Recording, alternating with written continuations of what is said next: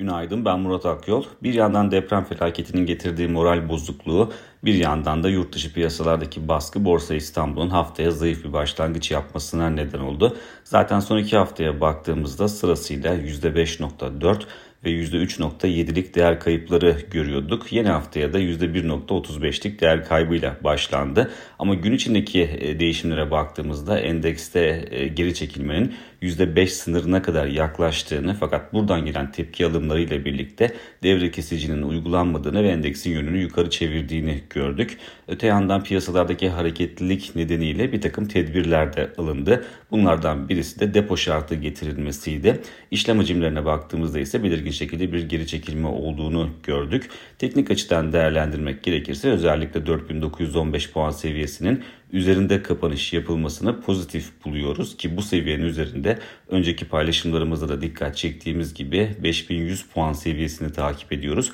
E, iyimserliğin güç kazanabilmesi için özellikle bu seviyenin üzerinde arka arkaya kapanışlar yapılması gerektiğine inanıyoruz.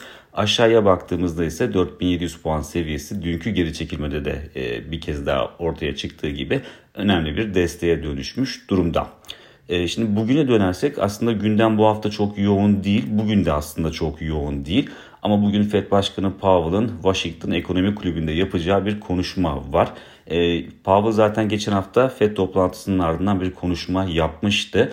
Dolayısıyla e, oradaki söylemlerinden çok farklı bir e, yorumda bulunması kolay görünmüyor ama geçen hafta Cuma günü Amerika'da açıklanan istihdam rakamları son derece güçlü bir tablo ortaya koymuştu. Dolayısıyla piyasalarda e, bu güçlü tablonun ardından Fed'in faiz arttırımlarına devam edebileceğine yönelik bir endişeye kapıldı. Bu endişenin ne kadar doğru olduğu konusunda e, Powell'ın piyasayı biraz daha yönlendirmesi bekleniyor. Bu yönde ihtimaller söz konusu. Dolayısıyla Powell'ın yapacağı açıklamaların ardından hareketlilik e, güç kazanabilir, hareketliliğin arttığını görebiliriz. Tabi Powell'ın net şekilde bir mesaj e, vereceğini de söylemek zor. İstihdam konusuna hiç değinmeyebilir ama yine de piyasalar net bir yön tayin etmek için aslında Powell'ın yapacağı konuşmayı bekliyor. Türkiye saatiyle 20.40'da gerçekleşecek konuşma.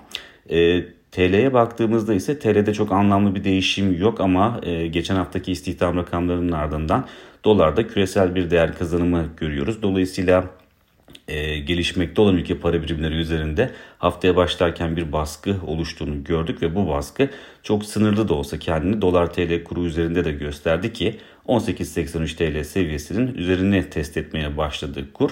E, diğer taraftan hazine ise e, Şubat ayı borçlanma programına dün başladı. Bugün de bu ihalelere iki ihaleyle e, devam edecek. Dolayısıyla oradaki e, gerçekleşmeleri de piyasalar bir yandan takip etmeyi sürdürüyor.